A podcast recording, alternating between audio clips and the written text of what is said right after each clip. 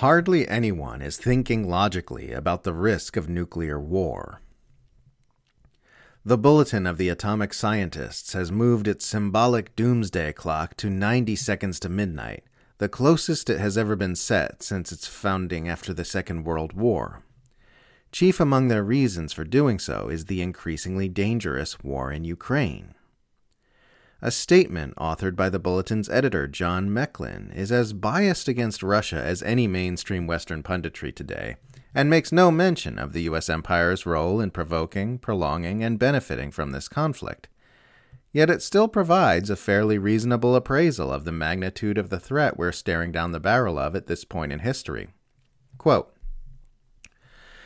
this year, the Science and Security Board of the Bulletin of the Atomic Scientists moves the hands of the doomsday clock forward, largely, though not exclusively, because of the mounting dangers of the war in Ukraine.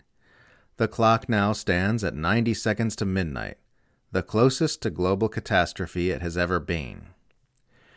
The war in Ukraine may enter a second horrifying year with both sides convinced they can win. Ukraine's sovereignty and broader European security arrangements that have largely held since the end of World War II are at stake.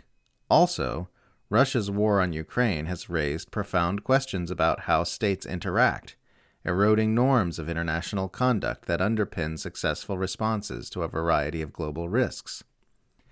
And worst of all, Russia's thinly veiled threats to use nuclear weapons remind the world that escalation of the conflict by accident, intention, or miscalculation is a terrible risk. The possibility that the conflict could spin out of anyone's control remains high. Mecklin encourages dialogue between Russia, Ukraine, and NATO powers in order to de escalate tensions in this time of unprecedented global danger. He quotes UN Secretary General Antonio Guterres, who warned last August that the world has entered a time of nuclear danger not seen since the height of the Cold War.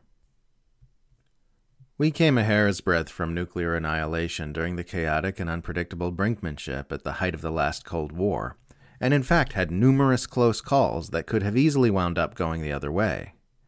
As former Secretary of State Dean Acheson put it, humanity survived the Cuban Missile Crisis by plain dumb luck. There's no logical basis for the belief that we'll get lucky again.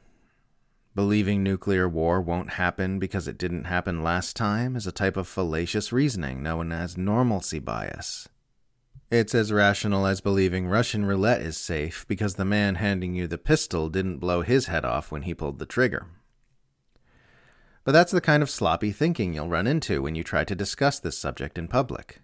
I'm always encountering arguments that there's no risk of nuclear war because we've gone all this time without disaster. One of the reasons I engage so much on social media is that I find it's a good way of keeping tabs on the dominant propaganda narratives in our civilization and understanding what people are thinking and believing about things. And nowhere do I encounter more fuzz brained comments than the times I've written about the need to prevent an entirely preventable nuclear holocaust. The most common response I get is something along the lines of, Well, if there's a nuclear war, it will be Putin's fault.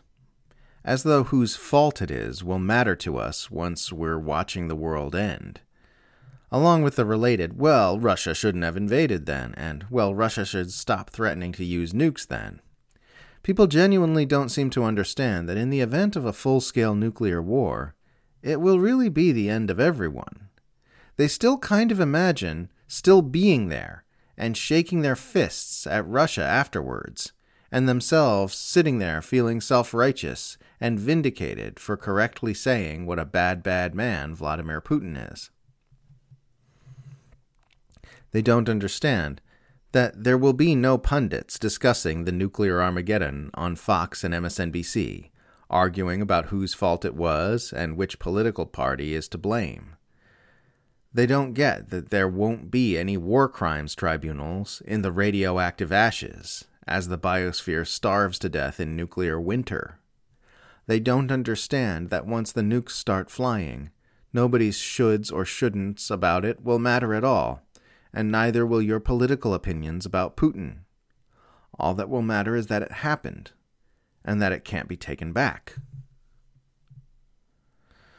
Another common response I get when I talk about the looming threat of nuclear war is, oh, so you just don't care about Ukrainians and you want them all to die. The other day, some lady responded to a Twitter thread I made about the need to avoid nuclear Armageddon by saying I must love rape and war crimes. People sincerely believe that's a valid response to a discussion about the need to prevent the single worst thing that could possibly happen from happening.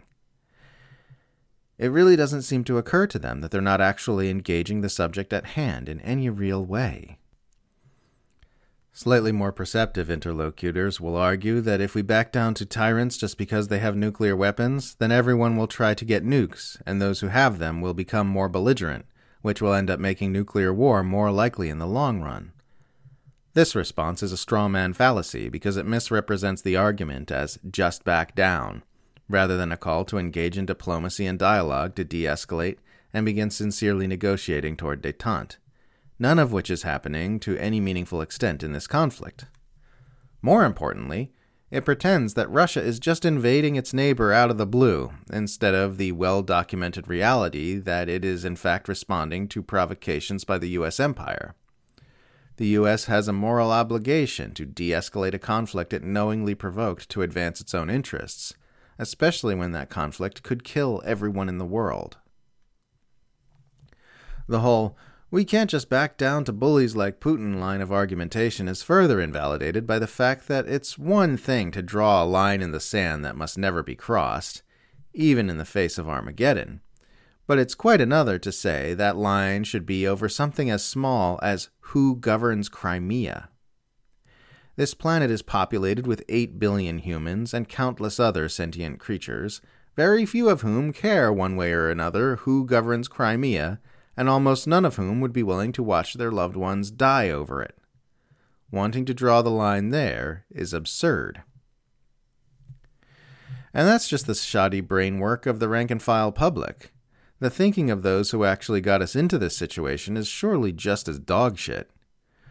From what I can tell, standing on this side of the thick veils of government secrecy which separate us from truth, it appears to arise predominantly from a combination of immense hubris and zealous groupthink. Hubris to think they can control all possible outcomes in a game of brinkmanship with so many small, unpredictable moving parts, and zealous groupthink in mindlessly adhering to the imperial doctrine that U.S. unipolar planetary hegemony must be secured at all cost.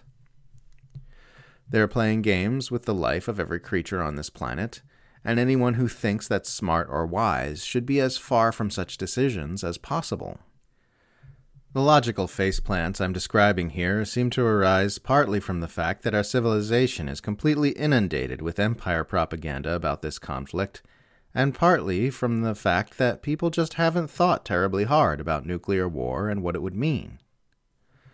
The latter is probably because the prospect of everyone dying horrifically is such a huge, heavy, uncomfortable subject to sit down and deeply grapple with to the extent that it demands.